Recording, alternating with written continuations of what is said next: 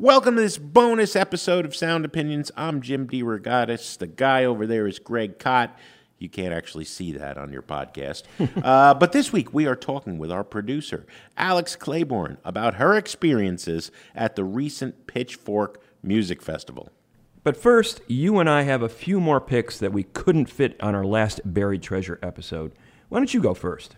Yes, Greg, uh, in the same way that uh, in the uh, full episode I was talking about Pat Thomas and knowing him forever, I feel like I grew up with one half of this next artistic pair.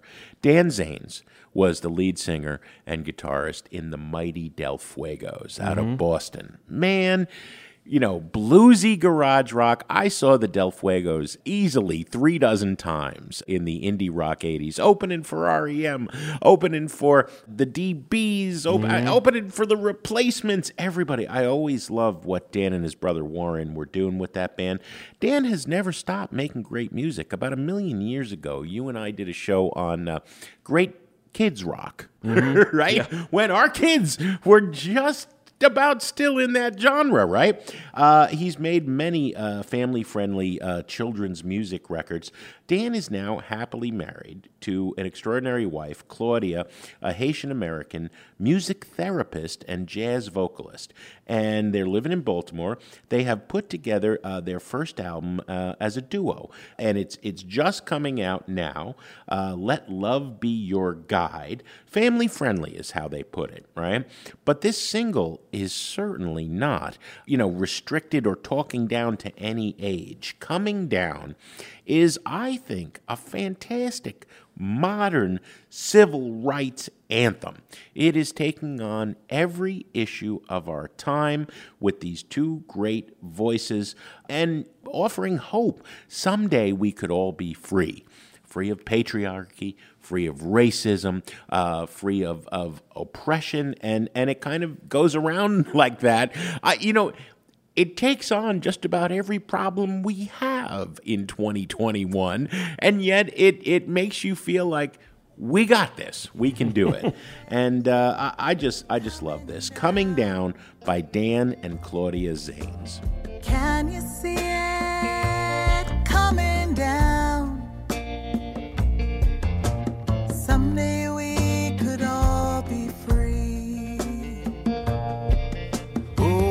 supremacy coming down.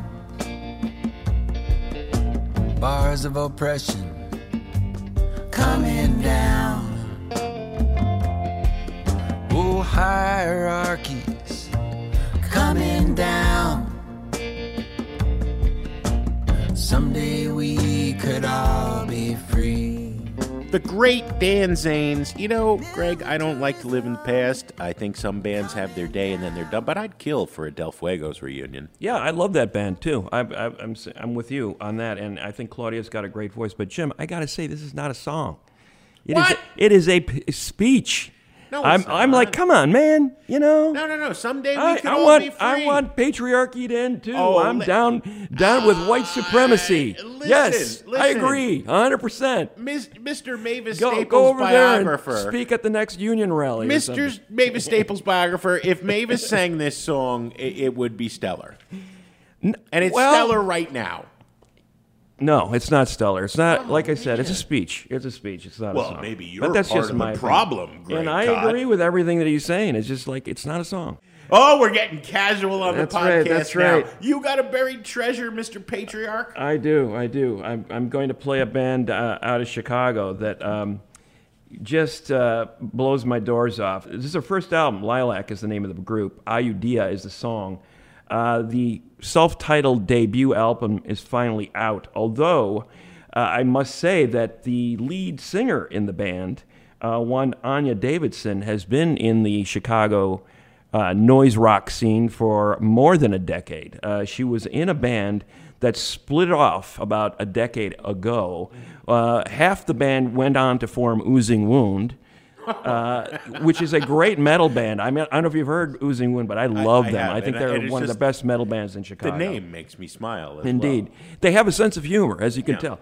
But anyway, uh, Anya uh, went on to pursue her art career um, and, uh, you know, big into comic books, etc.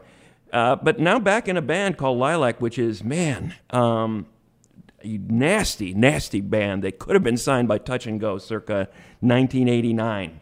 I mean, just uh, uh, the two guitar carnage. The drummer sounds like he's hitting with, uh, he's swinging anvils at those kit at Yeah. that kit. You would appreciate that, Mr. Dear I Goddess, I'm sure. that. And and uh, Anya Davidson's got a voice that just blasts through all of it. Uh, here's the first track on that album, Ayudia from Lilac on Sound Opinions.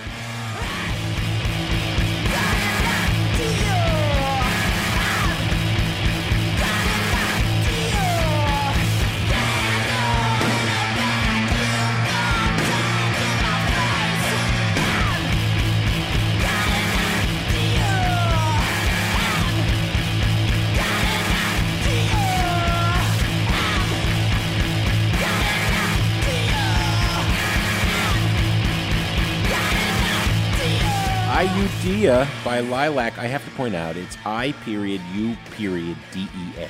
Right. Otherwise, you may have a hard time finding it because you should listen to it again. Yeah. As I did. This is a marvelous band. I appreciate that, and uh, I hope you appreciate it as well, listeners, because uh, that is uh, very much in the uh, right in the pocket of those great Chicago hardcore bands that have been around the scene since basically like the late '70s. As always, we love to hear your buried treasure picks. We do catch up and listen at least to a couple of seconds of everything that comes in over the transom. Let us know at soundopinions.org. After a quick break, we're going to have the rare pleasure of talking with Alex Claiborne, one of our producers, about attending the Pitchfork Music Festival. We are back, and we are happy to have our producer, Alex Claiborne, on the mic. Uh, it's always a pleasure, Alex. It's not like it's rare because we don't want you. We, we, we, we are always eager to have you.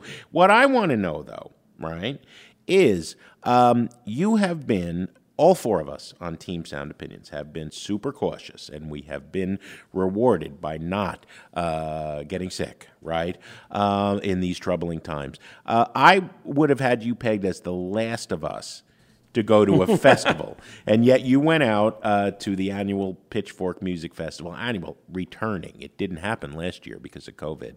What made you go? Um, I think in two words, Phoebe Bridgers. I think Oh, that all was. right. All right. Duh, Jim. Yeah.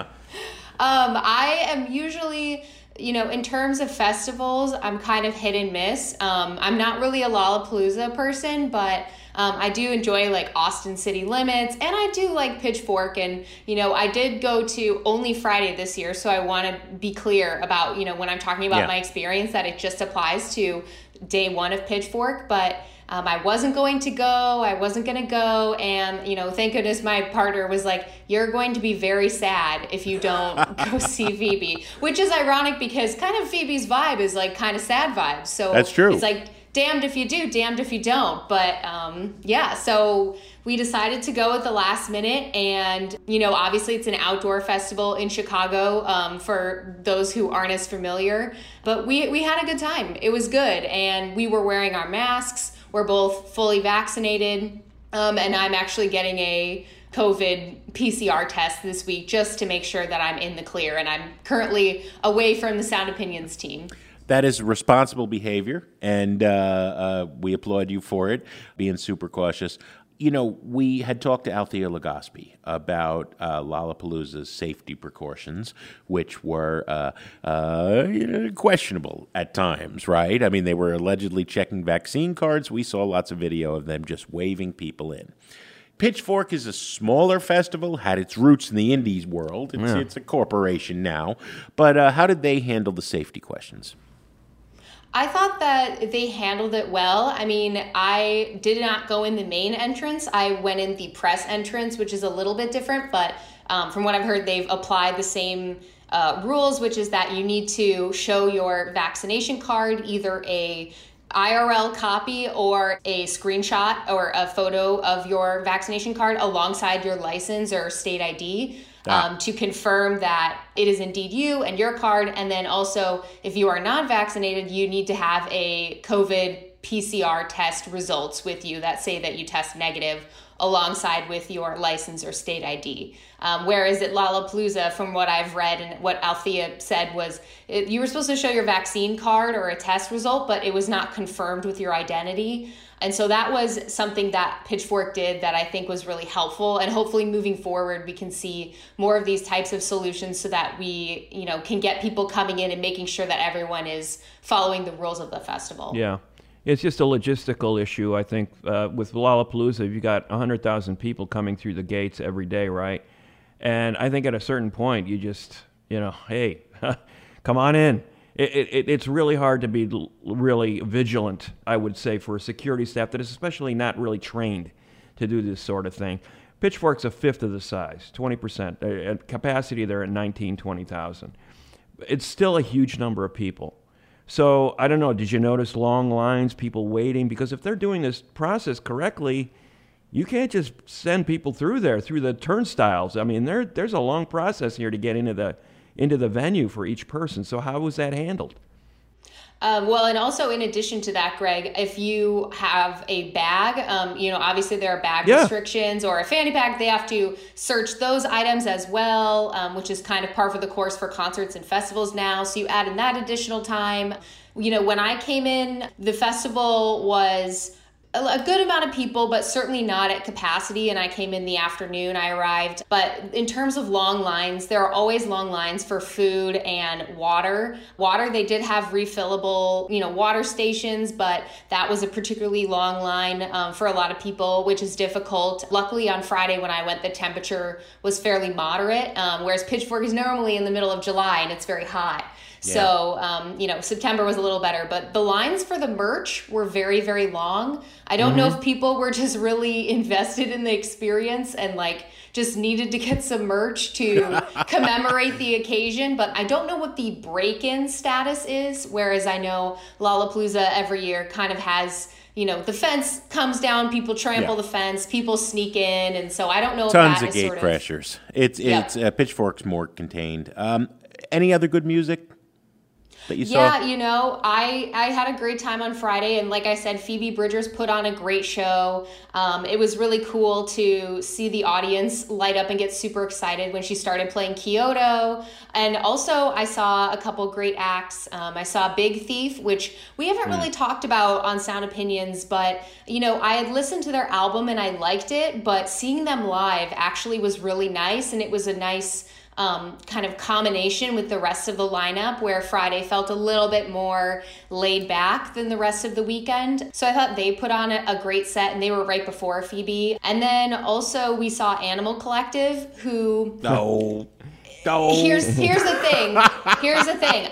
I personally am not an animal collective person. The first 45 minutes of their set was kind of jam band, kind of Yeah. Vibes. like two songs, right? I yeah, I was like, yeah, I, that's just not my cup of tea. I'm sure other people are more into it. And then the last 15 minutes, they played a really fun like set. Like they played songs and they were getting excited. The audience was getting excited, um, and they kind of did. They switched gears in the energy. And I was like, I wish their whole set was like the last 10 or 15 minutes where they played songs that people were excited about. They played songs. Um, Yeah, the, the- know, what, a, what a it's crazy. change. Uh, midway through, the psychedelics wore off, and Yeah. then they Yeah. decided to, yeah. I, they I heard. kicked into a different yeah i was not in the uh, correct state of mind for the first 75 you know, i was Uh-huh. not in an altered state Yeah. for it Uh, okay. so i wasn't able to enjoy the first 75% Well, as much uh, I heard Phoebe wore her skeleton outfit that she had on Saturday Night Live, right? So didn't that didn't that alter your mindset a little bit?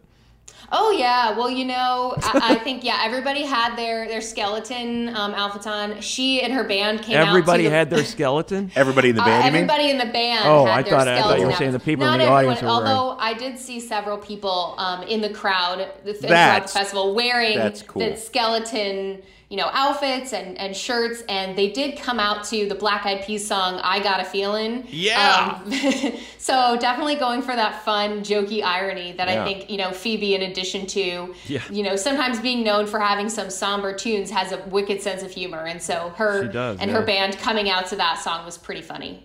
Well, thanks for reporting from the front lines of another festival.